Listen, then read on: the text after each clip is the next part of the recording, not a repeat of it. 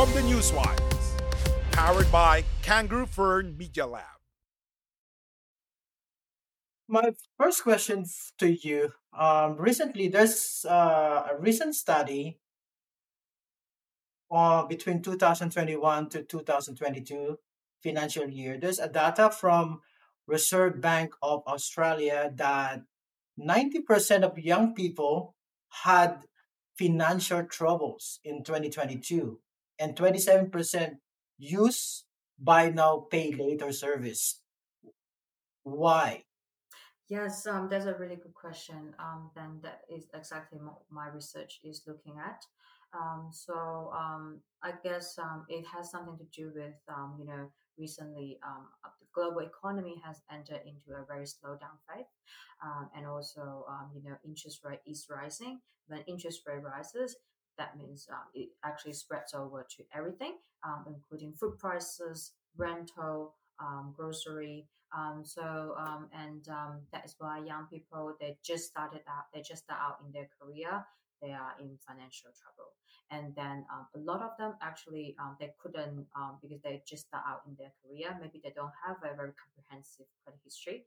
Uh, they can't obtain credit cards, so when they resort, so that's why they resort to buy now pay later uh, products, which um, have um, I think um, looser um, credit checks. So, what? Why do you think that uh, financial trouble is widespread and they just just picking easy, like a pay lending or pay lending money or buy uh, buy now pay later? Why this? Why Australian look into this type of um, option? Yeah. Um, really good question. So first, why is um, financial trouble so widespread?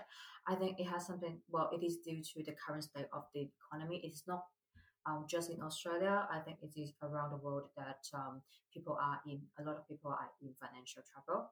But why do young people resort to um, payday lending or buy now pay later product?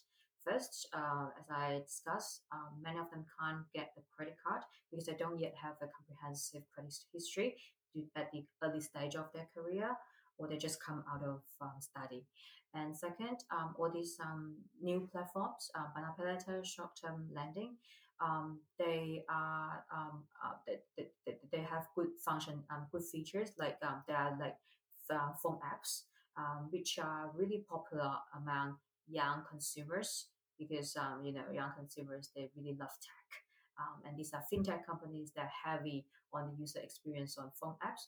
Um, so they're really user friendly, um, which is why the, the other reason that it can they can attract young consumers.